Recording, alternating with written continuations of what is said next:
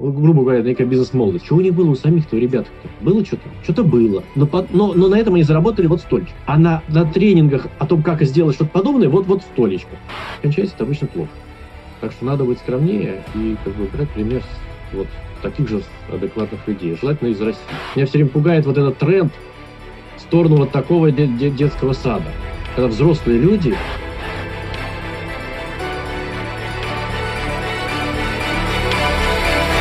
Бизнес-клуб «Капитал» представляет подкаст «100 героев». Откровенный разговор с предпринимателями о жизни и бизнесе. Биографии, взлеты и падения, проверенные и работающие лайфхаки. Для тех, кто хочет учиться у предпринимателей, как быть счастливым и успешным.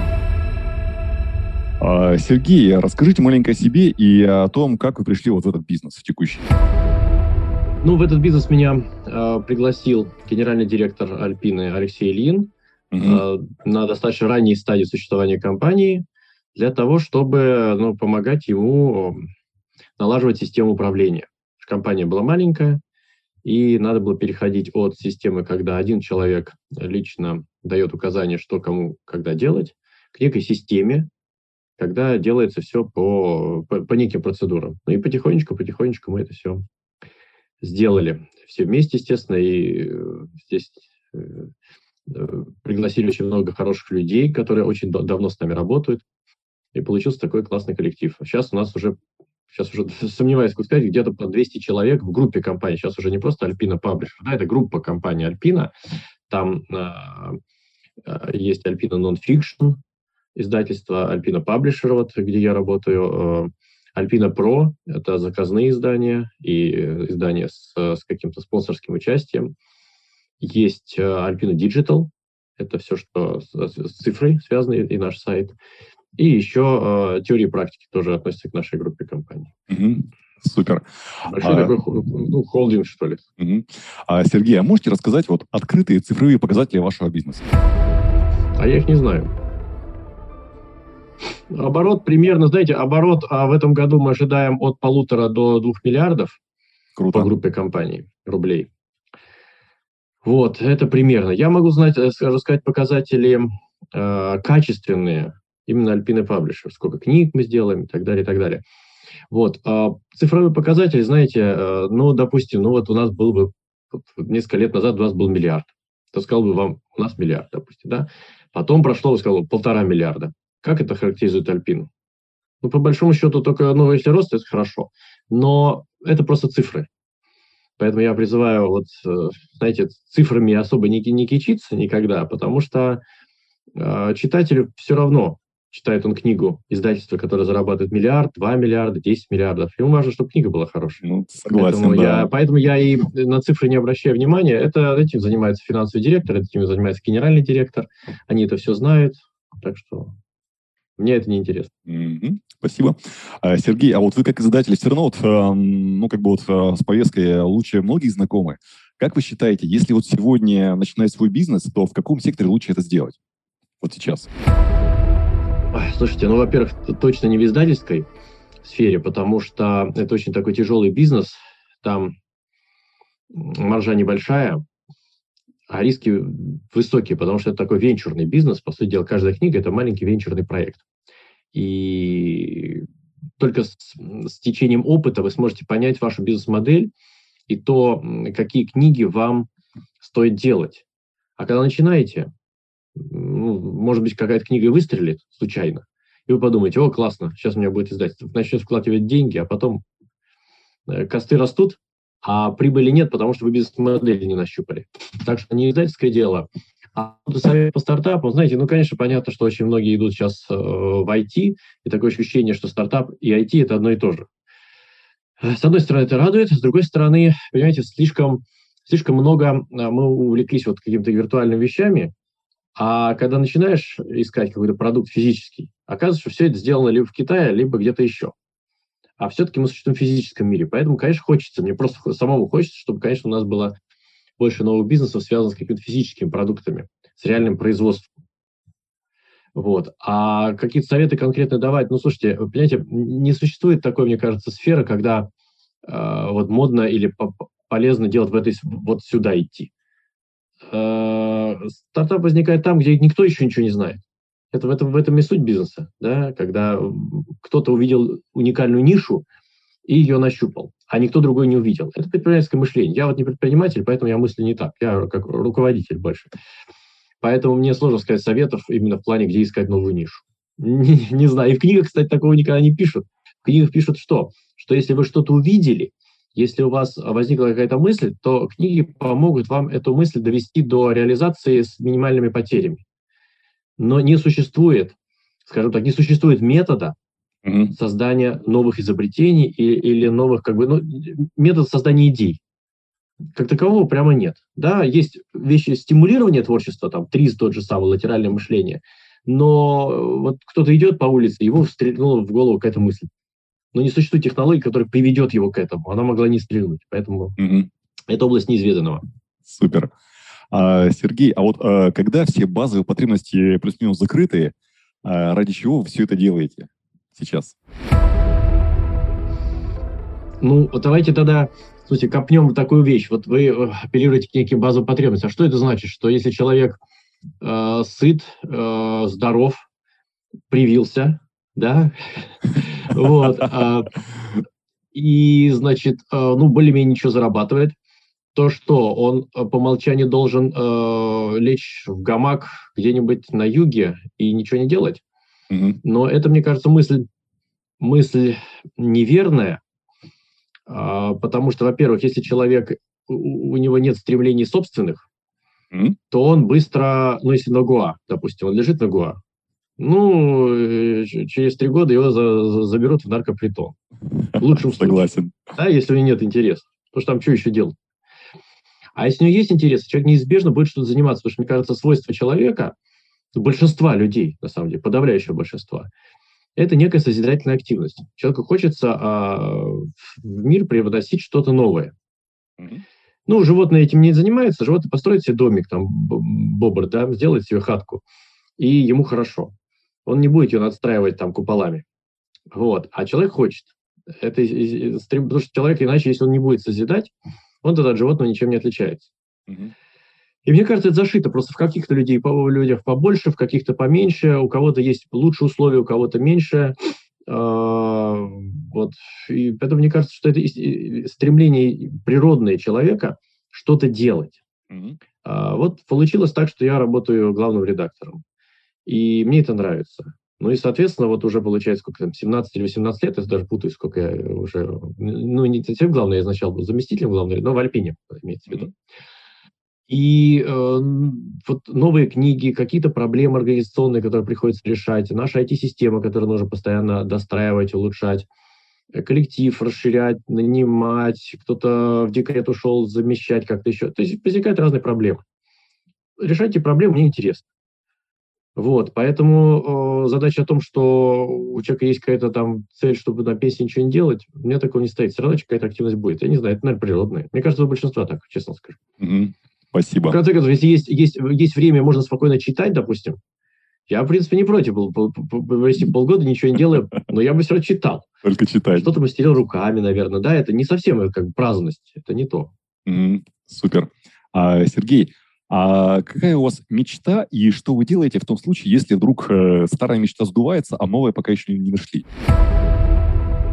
Э, мечты, понимаете, прям мечты а в, в, в Альпине нету. Знаете, это мечта, может быть, как у Сергея Павловича Королева была мечта запустить человека в космос. Сначала ракету запустить, да, и такая как бы очень четкая э, и одна, очень сложная, которая ведет, как бы, вся, вся деятельность ведет именно к этому у нас как бы каждая книга это сама по себе такая маленькая мечта. То есть мечта найти какого-то хорошего автора.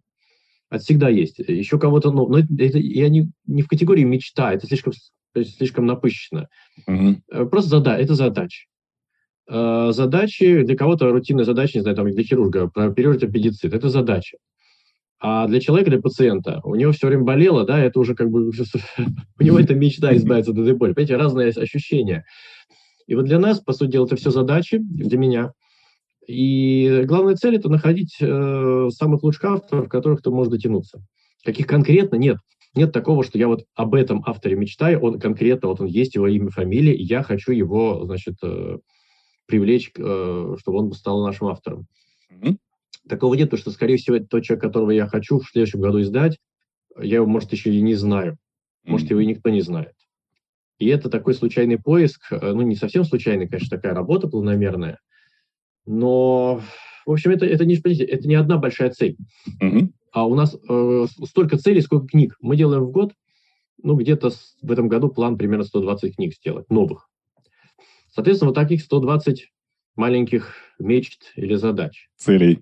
Ну, они укладываются в одну большую, как бы, ну, мечту или задачу, чтобы поддерживать лидерские позиции на рынке, чтобы люди, которые читают наши книги и в отрасли, знали, что Альпина делает круто, а, не снижает планку качества, э, можно гордиться работой в Альпине.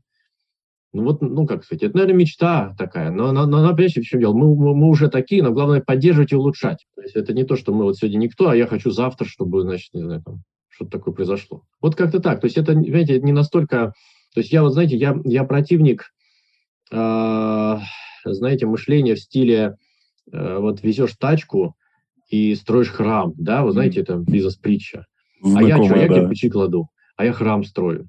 Мы кладем кирпичи, mm-hmm. мы не храм строим. Но мы кладем их очень качественно. И что это здание, которое мы построим, будь это храм, будь это э, другое заведение, оно просто качественно простоит. Вот это главная задача. Чтобы книга, она была качественная, несла знания, а, новые, как, э, новые какие-то вещи, делают людей лучше, но при этом, знаете, у нас нет таких мистическо-религиозных вот этих таких вот, знаете, э, мир улучшать. Улучша, улучшаем, но, знаете, так, кладя кирпичи. Вот так. Супер. А, Сергей, а что бы вы посоветовали, э, во-первых, себе, 20-летнему, и, во-вторых, э, какому-то студенту, который хочет стать предпринимателем? Так, ну себе 20-летним я посоветовал побольше, поменьше сидеть на лекциях. Угу. Ну, наверное, не 20-летним, а там 18-летнему. А больше читать, потому что, причем читать не по э, специальности, которую изучал, а в целом для общего развития. Потому что сейчас я это, это наверстываю, mm-hmm. хотя я читаю очень много, но это по работе. А хочется а, еще кроме работы читать что-то, знаете, такого случайным образом, что не имеет практической ценности напрямую, mm-hmm. но тем не менее тебя развивает. Вот я, мне кажется, слишком много читал по предмету, слишком много читал как раз тоже про менеджмент и строительство. Я в строительном институте учился. Mm-hmm. Вот, а надо было читать больше художественной литературы, наверное. Тогда на это было время, потому что все-таки, когда не работаешь, кажется, что вуз, учишься, там столько времени тратится на задания, несравнимо с работой. Все-таки 8 часов или там 4 часа каких-то там, или 6 часов пары вот эти все идут. Ты едешь там в транспорте, читай, пожалуйста. Вот я бы посоветовал вот этому читать, читать а, разные вещи, не художественную литературу, какую-то, которая показывает мир с разных сторон. Mm-hmm. Немножко про физику, немножко про химию, что-то популярное, да, популярная биология, популярная анатомия. Ну вот иметь широкое представление – о том, как все это устроено, именно в книгах, потому что книги заставляют э, а, все-таки следить за, за сюжетом и не перекидываться, и mm-hmm. приходится книгу в целом переварить целиком, да, отмечать что-то так далее. То есть это не то, что статья в Википедии или какая-то краткая форма. Э, вот не надо бояться вот этого. Длинная форма – это самое правильное. Ну, mm-hmm. там, фильмы хорошо смотреть тоже важно. А по поводу бизнеса, э, повторите вопрос, значит, что, какому бизнесмену посоветую что? А, что бы вы посоветовали студенту, который хочет стать предпринимателем? То есть, что ему для этого надо сделать? А, ну, во-первых, э, студенту, который хочет стать предпринимателем. Тут, знаете, вот, во-первых, я бы сказал следующее. Есть такое представление, а, что, ну, очень много людей должны быть предпринимателями что это типа круто, э, что же так у нас такой процент маленький, не знаю, там население как-то стремится, значит, это все кирдык. Понимаете, предпринимательский... А, а вот почему никто не задает вопрос следующий. А что же так мало людей хочет стать хирургами? Как-то мало процентов. Ну, согласитесь, там, да, меньше ну, да. процента наверняка. Стоматологами. А почему так мало людей хочет стать не знаю, кем сказать, там, подумать, там, не знаю, трейдерами какими-нибудь. Хотя это нет, это типа модно. Вот я к чему, что а, предпринимательство это не совсем профессия, скорее склад, склад ума какой-то. Это, или, а вот, актерами. Почему mm-hmm. так мало людей хочет, хочет стать актерами? Надо больше, чтобы было актера. Как же так? Давай, вперед и так далее. Понимаете, вот эти разговоры, они вот похожи на это. Но мы, нам вот сейчас кажется, то, что я сейчас говорю про актера-хирурга, это глупо. Ну, А предпринимательство как будто не глупо. Все равно процент людей, которые готовы рискнуть, а, вложить, ну, по сути дела, ну, типа абстрактно в свою идею продать квартиру. Да? Угу. Я знаю много руководителей, профессионалов высокого уровня, которые не готовы, даже имея много, рискнуть вот каким-то своим имуществом, что-то в залог ради какой-то идеи. Это особый стиль мышления, особый подход.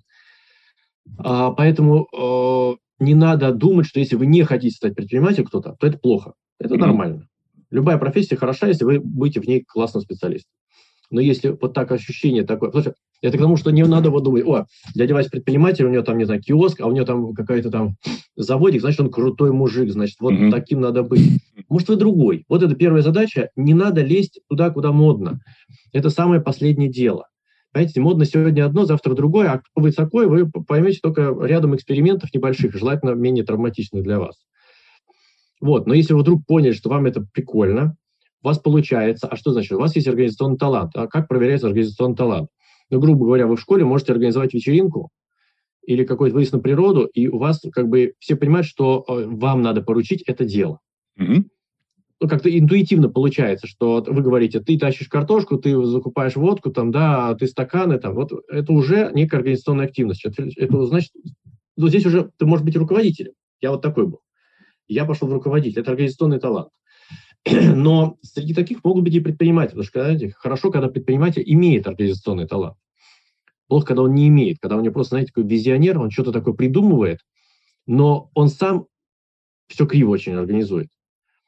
И это, это катастрофа получится для коллектива и для всех. Но если такой организационный талант есть, то, возможно, в нем сидит еще и предприниматель. И тогда, ну, надо попробовать какие-то вещи, это понятно. То есть я к чему советую, что надо пробовать, а, а, активности, потому что предприниматель сегодня, он, знаете, как, э, как вот в книгах про стартапы, основная мысль такая, что ваша идея, она с большой, с большой вероятностью провалится изначально. Но имея упорство и понимая некую систему реализации этих идей, вы рано или поздно щупаете ответвление от этой идеи, что-то что чуть-чуть другое.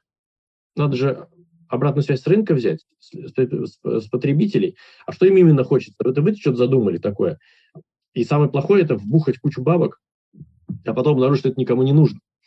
Нужно идти постепенно. И вот теория Стива Бланка, она как раз описывает. Это, по сути дела, научный метод. Это такой ну, ну, научный метод простыми словами. Гипотеза, доказательство гипотезы, развитие, продвижение, ряд экспериментов. Вот. Ну и дальше что предпринимателю? Надо, конечно, а, учить матчасть. Это деловые книги. Не так много книг нужно почитать, на самом деле. Э, с десяток книг вполне хватит. Ну вот, первое, это, наверное, теория стартап, это, наверное, бережливый а, вот это лин, стартап или бизнес с нуля, как мы его назвали. Стартап на столе книг основателя, этих двух хватит. Ну, Старвальдера можно почитать ряд, ряд книг. Дейминга, Дейминга, Кайдзен, э, бережливое производство, пятая дисциплина Сенге, про системное мышление что-то. Вот системное мышление очень важная штука. Вот. И дальше эксперименты, дальше что еще? Ну, конечно, книги там про межличностное общение и так далее. Но, как, знаете, они все равно вас э, другим не сделают, потому что вы как есть, такие, так, так и есть. Но какие-то косяки скорректируют, потому что вы же должны э, быть не один, а с коллективом. И, соответственно, главная мысль, что вы не, не царь и бог, вы не, не великий гуру, и надо быть скромнее. Примерно добрать с Давида Яна прекрасного нашего предпринимателя, э, великого предпринимателя, великого айтишника, но который при этом остался абсолютно скромным и адекватным человеком, не зазвездил. А те, кто зазвездили, устраивают там потом эти самые какие-нибудь там э, лайфспринги или кто там, песнопения в компании, да, вот э, э, здесь надо быть очень аккуратным, потому что предприниматель очень часто несет, они думают, я придумал такую вещь, и рынок реагирует, и, и деньги текут, и все. И теперь я, я, я во всем разбираюсь, теперь я могу рекламную кампанию сделать, я знаю, как построить, сделать ролик, я знаю, как написать книгу. Они все знают. Mm. Кончается это обычно плохо. Так что надо быть скромнее и как бы брать пример с, вот, с таких же адекватных людей, желательно из России, mm. а не, не Стива Джобса, потому что он слишком далеко, и не, вообще это все не про нас. Вот, вот как-то так. Угу, спасибо. А, Сергей, можете поделиться распорядком вашего рабочего дня и системой планирования, может быть, планировщиком, которого вы, которого вы используете? Да, значит, э, хорошо. Значит, смотрите, распорядок следующий. Значит, у меня, э, у нас в коллективе минимум совещаний. Угу. Как-то было, э, что нас понесло где-то лет 10 назад, э, разные совещания начали возникать, тогда еще, естественно, очные. Я посчитал, что, оказывается, я на совещаниях сижу э, один рабочий день в неделю, ну, то есть 20% времени.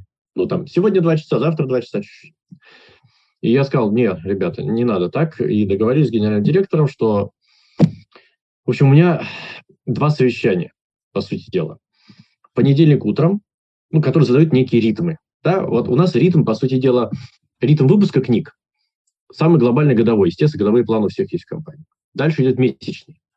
Сколько книг в месяц надо выпустить. Но это для того, чтобы выполнить годовой. Равномерно, примерно по, месяц, по, по месяцам размазать этот год. Дальше ритм, естественно, недельный. Все как астрономический цикл обычно. Значит, а, по понедельник утром мы с одним коллективом людей, примерно 15-20 человек, обсуждаем название и дизайны книг. То есть это такое mm-hmm. совещание креативного типа. А, мозговой штурм, когда каждый из присутствующих может сделать свой вклад. То есть он понимает, о чем это, и может поделиться какими-то идеями. Ну, какая взбрела в голову, такая взбрела. Это, чистый креатив. Mm-hmm. Поэтому а, совещание оправдано, когда там много людей. Вот. Дальше, соответственно, я распределяю эти проекты по этим проектам, да, и они там сами все делают. А в пятницу конец недели. Почему конец? Потому что всю неделю накапливаются какие-то идеи от mm-hmm. авторов разных, э, собственно, поиск, мои коллеги ищут э, книги. Это, и, это редсовет. Это процесс выбора книг. Вот вчера я забыл посмотреть повестку, коллеги там накидали или нет. Потому что сегодня четверг, в принципе, в среда вечером я обычно смотрю, какая повестка накопилась. Mm-hmm. Если книг мало, я спрашиваю, критично там, может, перенесем редсовет, не будем собираться. Если книг много, наоборот, говорит, давайте убавим. Среда вечером повестка фиксируется, и дальше, вот примерно четверг сегодня, пятница утро, люди могут изучить книги, которые мы предлагаем для э, голосования. Брать, не брать. У нас 7 членов Редсовета. Это другой коллектив, не тот, который в понедельник, чуть-чуть другой. Ну, они частично пересекаются, но, тем не менее, это другая группа экспертов. И мы собираемся в пятницу в конец недели. То есть понедельник ритм задался один, пятница завершается редсоветом. Отрабатываю я идеи редсовета, естественно, в понедельник, да, делаю заявки на контракты и так далее, то есть то, что мы наголосовали. Вот такие два совещания. То есть они стоят четко совершенно начало, конец недели. Ну, так получилось. Причем лучше с утра. Понедельник с утра, такая, как пятиминутка, знаете, так как в редакциях часто. И завершение работы, что, значит, вот мы берем. Еще есть одно совещание с маркетингом. Вместе мы делимся идеями. Это по средам, а, где-то... А, раз в, неделю, раз в две недели по средам. Я все время путаю, в какую неделю приходится смотреть график, да, чтобы не перепутать. Когда каждую неделю ты привыкаешь, а когда через неделю немножко путаешься. И больше регулярных совещаний у меня нет. Еще с маркетингом мы совещаемся, грубо говоря, полчаса. Ну, пока вот Zoom, 40 минут. А все остальное вот ни, никак не планирую. Абсолютно. Конечно, если какие-то встречи, я ставлю график. График простой, в Outlook он синхронизируется у меня на всех устройствах, чтобы я лишний раз не забыл, там вылезает напоминание. Но, знаете, я а, и в остальном, если я знаю, что мне надо сделать в день, я просто пишу список не, приорити, не приоритизированный. А, ну, там бывает порядка 10 пунктов, наверное. А, бы, а остальные вещи, они валятся по ходу дела. Почта, почта, вот главный инструмент, что это почта. А, почта входящая. Все, что во входящих, я считаю, что это задача мне либо решить, либо рассмотреть, ну, что-то с этим надо сделать. И цель, конечно, в течение там дня, двух, трех, ну, смотря там, что срочно, не срочно, это все разобрать, чтобы у тебя не было старых писем. Входящих у меня лимитированы. У меня бывает, знаете, как у человека входящие бесконечные, он навешивает на них флажки и по флажкам фильтрует. У меня входящие это просто как поток задач каких-то, которые, если я сделал, я их разношу по тематическим папочкам. Причем, когда я отвечаю, я всегда ставлю себя в копию. Это я привык э, в американской компании, в которой я работал, там была такая традиция. И это удобно, потому что себя поставив копию, ты сможешь в определенный ящичек положить этот ответ, и ты понимаешь, что ты ответил, и понимаешь, что ты ответил. Потому что иначе тебе приходится искать свой же ответ в отправленных. А поскольку в день я пишу даже в самый обычный день от 100 до 200 писем, я даже не замечаю этого ответа, получается, то найти сложно. Вот. И это позволяет не забывать очень многие вещи.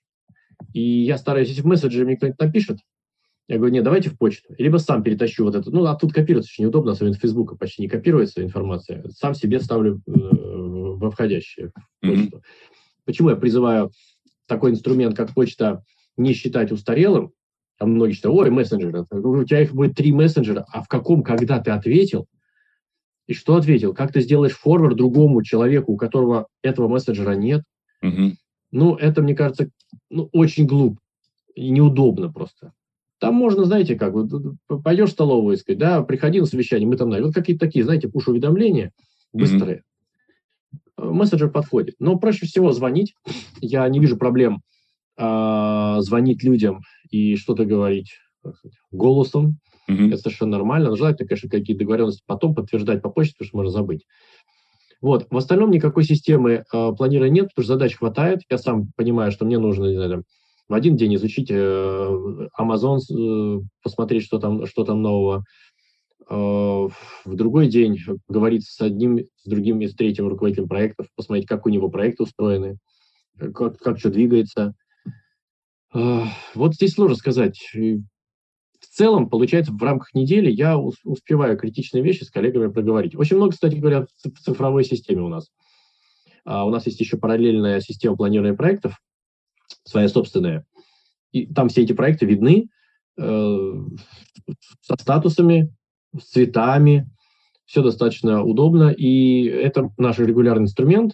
Я каждый день просматриваю ближайшие несколько месяцев и понимаю, что где-то что-то затянулось, уточняю. Вот сейчас мы, допустим, э, сейчас начало июля, а в силу того, что типографии оказались перегружены, э, нам книги, которые мы хотим получить к московской книжной ярмарке, в начале сентября у нас такое событие есть важное, а нам придется сдавать до 15 или 20 июля. То есть раньше, чем раньше. Ну, в прошлые годы было чуть-чуть позже можно было сдать. И, соответственно, у меня остается там полторы недели для того, чтобы книги какие-то успели сдаться. Ну, я это и так знаю, и вот с коллегами вчера общались, что одна книга точно не успевает, поэтому мы ресурсы перебросим на другую, которая имеет шанс. Ну, вот какая-то такая оперативная работа. То есть это не то, что, знаете, у тебя весь день расписан по 25-минутным э, помидором там или как-то там. Наверное, может быть, это, это и хорошо, когда работа, знаете, несет э, похожий характер. Вот редактор, наверное, может расписать свою работу так. Редактирую один текст с утра до вечера, чтобы потом отойти попить чаю. А у меня, вот сейчас мы с вами пообщаемся, потом у меня совещание э, спонтанное совещание по поводу там модификации одного процесса с коллегой, ну, как спонтанное, в смысле, э, нерегулярное, но вот надо это сделать. А потом, допустим, айтишники наши выгрузят какой-то ТЗ, надо тестировать. Я буду тестировать, то есть я совмещаю айтишную задачу. Я ищу сейчас руководителя проекта нового. Я заслал два теста. Они что-то пришлют. Я буду их анализировать. Когда они пришлют? Точно не знаю. Надо иметь достаточно много резервов времени, чтобы быстро подхватить. Понимаете, если руководитель так загружен, что он ему сыпет задачи, а он не выполнил еще позавчерашние задачи, ну и что? И у него постоянно растет очередь, растет стресс. Он, он не успевает. Он весь такой заваленный, весь такой деловой. Нужно иметь резервы. И иногда даже, сказать, ну, там, вроде как важных задач нет. Ну, mm-hmm. поверьте, прилетит через 10 минут что-нибудь. Угу. Супер. А, спасибо, Сергей. А какую можете рекомендовать одну самую эффективную привычку? Ой, слушайте, это не, это не привычка. Не знаю, я бы сказал так, это, это, это не привычка. Знаете, надо уметь с иронией относиться к себе. Вот я так отвечу. Это, это не привычка, это некое э, качество, что ли, да? То есть как бы не быть слишком серьезным. Вот, как Мюнхгаузен. Угу. Понимать, что э, все проблемы э, в бизнесе, они идут от первого лица так или иначе. Он их создает, он их продолжает создавать. Или дает возможность им создавать. Если, если в фирме происходят косяки, значит, система управления позволяет эти косяки, этим косякам происходить. Ну, с той или иной степени всегда все несовершенны, надо понимать, что это как бы, ну, тоже не посыпать голову пеплом, но тем не менее. Вот э, понимание того, что предпринимателю самому надо очень много э, работать по процессам. Mm-hmm. Очень много понимать, как все это устроено, и не думать, что вот я, значит, нанял человека, он у меня все знает, если что, я спрошу. Надо mm-hmm. детально понимать, как, ну, в какой-то степени, да, как это все устроено. Вот, э, то есть это не привычка, какая привычка еще? Вот, знаете, мне сложно сейчас сказать, потому что я на эту тему не мыслю, потому что привычки это же когда ты что-то делаешь регулярное, да? Вот я что-то регулярного-то и, и не делаю, получается, не знаю. Наверное, привычка вот какой скажу. А, регулярно, вот если привычка регулярно что-то читать, вот это привычка. А, причем, знаете, скорее, скорее все-таки не художественную литературу, которая чему-то учит, самым разным аспектам. И там вы будете черпать какие-то свежие идеи, какие-то какие мысли. Причем неожиданные для вас. То есть, соответственно, надо выделять на это время. Значит, надо, надо чтобы это время было. Поверьте мне, мне кажется, что э, э, регулярно читать что-то новое гораздо полезнее, чем пять раз в год ездить на триатлон. Следующий вопрос он про эмоциональные ямы то есть э, и выгорание, то есть э, как э, избежать эмоционального выгорания и э, ну самая такая критичное выгорание это когда вот ну прям вот максимально все плохо, там не дай бог, зарп, денег платить нечем, зарплату платить нечем, все плохо и люди попадают в эмоциональную яму. Вот э, что можете порекомендовать, чтобы вот таких ситуаций избегать? Слушайте, ну, видимо, видимо, я счастливый человек, потому что я абсолютно не знаком с такой проблемой. Угу. А, то есть, может быть, ну, у нас очень давно не было ситуации, когда, да я не помню, вот только в девятом году, мне кажется, когда мы а, делили бизнес между нашим акционером Independent Media и, собственно, физическими лицами, основателями компании, когда mm-hmm. были какие-то финансовые сложности. Но это не связано было с платить, да, это было связано с платить людям. Там были проблемы э, с оплатой э, типографии, то есть какие-то книги мы задерживали, не сдавали, потому что какие-то mm-hmm. были там у нас сложности. Но это был очень короткий период времени, и это было очень давно. В остальном, получается, нам в целом везет. То есть те книги, которые мы делаем, находят рынок, э, создают э, э, денежный поток в нашу сторону, да, и в целом у нас все в порядке. Ну, конечно, может быть, на уровне генерального директора, финансового директора там есть какие-то нестыковки небольшие, наверное, да, но они носят какой-то такой оперативный характер и не влияют никак. Поэтому вот в плане вот такого я просто не знаком с этим проблемой, с этой проблемой. С проблемой, когда все валится, все плохо, и тоже не припомню ни разу, чтобы э, с каким-то автором, с какой-то книгой у нас какие-то такие возникли сложности. То есть, видимо, знаете, может быть, ответом на этот вопрос является то, что если процессы выстроены в целом нормально, каждый процесс продуман, то не возникает такого, о, а почему это так накосил? А он не знал, так сказать, да, и, и вовлек вас в какой-то такой ужас. С кем-то так договорился, что вы потом это выполнить не можете. Вот, на, наверное, ключом к тому, чтобы... Не, превентивная работа, как прививка. Не допускать таких ситуаций с тем, чтобы коллектив знал, что надо делать, вы, как руководитель, э, э, знали, как устроены все процессы, они были понятны, прозрачны, вы их, по сути, что значит, чувствовали. То есть чувствовали означает, что у вас есть какая-то контрольная система, какая-то доска или какая-то IT-система, где вы, в принципе, ну, в, в реальном времени понимаете, какой процесс на какой стадии находится. Есть ли какие-то зашкалы, есть ли какие-то уходы за пределы там, возможностей, какой финансовый планирование, вот ваш cash flow, да, что там происходит, какая, какие прогнозы по cash flow, чтобы у вас там на горизонте не было минуса, там, кардинального, э, разрывов кассовых. Вот как-то так. А так, по большому счету, в плане эмоциональном всякое бывает. Да, ну, как бы кардинально мы не ругаемся, но разговоры жесткие вполне бывают, потому что проекты бывают срываются, кто-то что-то не досмотрел.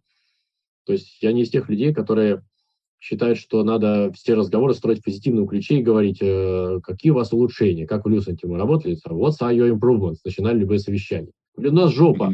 Какой improvement? Да, давайте вот не надо вот этого, знаете, бизнес-спича, который переворачивает все с, с реальности на, на какой-то бред. Для меня э, пример и образец руководителя, может, немножко жестковатого, это Сергей Павлович Королев.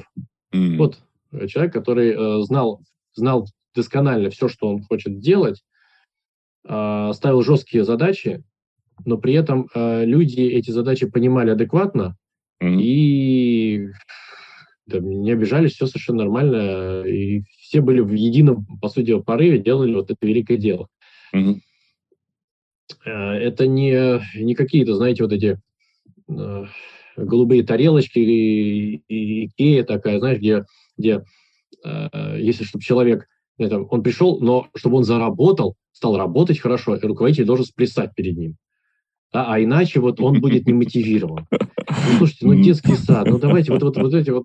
Меня все время пугает вот этот тренд в сторону вот такого де- де- детского сада. Когда взрослые люди или, э, начинают себя вести вот так, или тренинг, или лекция. Вот я преподаю, э, и, по сути дела, я вижу, как студенты в высшей школе экономики хотят, чтобы им давали не знания и какие-то примеры, а вот устраивали какое-то шоу. И в результате, ну, я все меньше преподаю, наверное, брошу, потому что я не, не, так не мыслю. И я с ужасом думаю, неужели взрослые люди будут готовы дальше воспринимать информацию только когда она будет подана в виде шоу. Mm-hmm. Вот это меня пугает. Потому что на работе это не шоу. Ты занимаешься делом, да, э, представьте себе, токарь стоит у станка, или человек делает крыло самолета. Mm-hmm. Или, я не знаю, отливку делает, на чугун льет. И, и перед ним что, значит, надо какие-то песни петь? Вот как это так? А иначе он, иначе он не сможет, да, значит, это крыло сделать. Не мотивирован. И вот когда вы берете что-то такое хард, серьезное, mm-hmm. там как-то это кажется, вот эти идеологии кажутся странными. Но когда начинается программирование, какие-то скрам, agile, все эти штуки, вот эти, меняем мир, значит, да, mm-hmm. создаем смыслы. Чуть такой создаем смысл. Я вот никогда не понял, что мы создаем смыслы. Интересно дело. Вот, mm-hmm. вот перед такими людьми почему надо плясать гамаки, значит, там какие-то, значит, пуфики все и так далее. Они вот так креативят. Что-то я результатов этого креатива особо не вижу. Mm-hmm. Продали какую-нибудь фирму за большие деньги, потом все разорилось нафиг. А что они делают? Какое-то приложение, которое собачки с кошечками женят, значит, из разных стран. Какой-то супер идея. Вот не знаете, не знаете, мне кажется, слишком много на основу войти. Там mm-hmm. надо как-то важные задачи решать. Вон винды, винды до сих пор плохо работают. Вот. Проблема. Вот в чем проблема. Так что я не, не, не слишком, значит, думаю, что это какой-то великий креатив. А, что вы думаете насчет менторов? Вот а, нужны ли они? если нужны, то как их найти и заинтересовать? Если он кратно выше тебя, ну как бы зачем ты ему нужен тогда? Я понял. Смотрите, задача, это, я бы сказал, э, менторы нужны, угу. но я бы сказал, что это скорее не менторы, когда, значит, возникла проблема, а скорее это такой, значит, учитель. Человеку каждому нужен какой-то учитель. Ну, это может быть какой-то родитель, который э, его э, какие-то базовые правила жизни даст. Не просто вот знания из учебников, а что-то такие какие-то, как сейчас говорят, лайфхаки. Mm-hmm. Какие-то подходы его, его снабдит уверенностью, что он, он может решать проблемы. То есть человек, который помогает, дает методику решения каких-то проблем. Хоть костер сделать в лесу, хоть, не знаю, там дом построить, что-то еще. Mm-hmm. Вот. Э, часто такие люди попадаются уже позже, ну, потому что родители все-таки э, одно восприятие, там, потом ему еще не веришь, кажется, хочется все противоречить, да. Такой человек должен попасться либо в школе, как учитель, с большой буквы, либо в ВУЗе. Uh, у меня uh, было в ВУЗе несколько преподавателей, которые, скажем так, такой, знаете, кроме знаний по предмету, давали что-то мировоззренческого характера. Вы это сразу почувствуете, когда человек идет за пределы учебной дисциплины, это первое, либо он учебную дисциплину превращает в философию.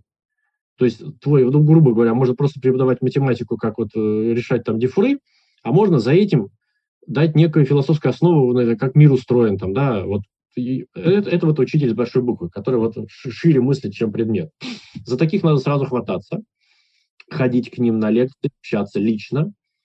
А, как правило, такие люди открыты, то есть они э, не будут вас сказать, а что ты, ты, я тут все занят, 45 минут прошло, и все, иди лесом. Да? Они готовы, они понимают, что люди к ним тянутся, и они дают ответную реакцию, и причем это бесплатно, в смысле, что это, как бы, это миссия такая у них.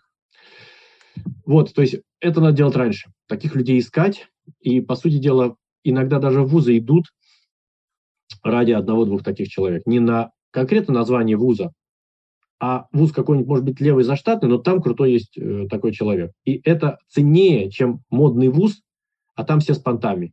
И, и ничего, и никакой философии нет, только понты. Вот. Это вот то менторство, отчасти это менторство ведь, да? но такое оно не конкретное, оно не конкретную задачу тебе решает, а он тебе э, какие-то жизненные принципы дает, какие-то, ну, воспитывает тебе уверенность, что ты можешь решить проблему. Для школьника и для э, студента это очень важно, потому что когда ты учишься, тебе кажется, это все очень теоретическое. То есть как mm-hmm. тебе приложить конкретно, тебе отпихивают знания, а на работе вот конкретно где ты будешь работать и какие именно эти знания тебе, ты же не понимаешь. И ты чувствуешь, что ты занимаешься какой-то хренью. И тебе надо это линковать. Надо человек, который тебе покажет, какие принципы в жизни работают и какие будут универсальные. А, вот, значит, у меня было таких два человека. Первый был Юрий Павлович Адлер, не так давно умер, к сожалению. А, вот, ну, уже в возрасте был. И Юрий Тимофеевич Рубаник, это все специалисты в области менеджмента. И вот они такие обладают таким философским взглядом на на мир. Значит, если таких людей не было или они были давно, то, соответственно, ментор – это когда вы сделаете какой-то бизнес, да? А, ну, я думаю, что, конечно, предприниматель, который решал подобные проблемы раньше, проходил через какие-то сложности, безусловно, я думаю, что он, конечно, вам поможет избежать излишних метаний и успокоит вас вот в какой-то, ну, как бы, в том, что, что, что, что все проблемы в итоге, в итоге решаем, хотя и сложно. Вот те люди, которых я назвал, ну, грубо говоря, там, да, Богославский, Давид Ян, естественно, я думаю, что они по психотипу, они, безусловно, на менторов подходят, и, и идем. Вот. Готовы ли они, как вы к ним пробьетесь, я не знаю. Но знаете, здесь надо все-таки брать каких-то реальных людей, у которых есть опыт 5-10 лет. И желательно, мне кажется, чтобы это были все-таки, не знаете, такой серийный предприниматель, который 10 бизнесов. Сегодня салон красоты, потом, значит, столовая, потом IT-фирма и так далее. Такой мечущийся, непонятно какой, да? Может, они и были успешные. Но, знаете, лучше, когда то что-то что-то стабильное в одной сфере, потому что опыт, он все-таки транслируется, опыт решения проблем из одной сферы, он применимый в других сферах, общие подходы. Поэтому лучше кто-то, кто как предприниматель уже э, известен, не, не как бизнес-тренер, который не начал давать бизнес-тренинги. Тренинг, он хорош э, для того, чтобы, так сказать, человеку был, был уверен в себе. Какие-то базовые знания методики. Но если человек, как предприниматель, он был предпринимателем, а потом он стал... Э, бизнес-тренером, потому что, видимо, он очень хочет, значит, донести свои знания. И он дальше зарабатывает уже бизнес-тренингом. Вот честно скажу, это какая-то лажа.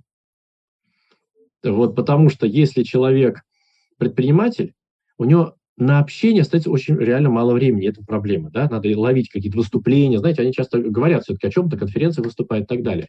Но это именно конференция, это не, не в смысле, что это превратилось в систему. Грубо говоря, некая бизнес-молодость. Mm-hmm. Чего не было у самих-то, ребят? Было что-то? Что-то было.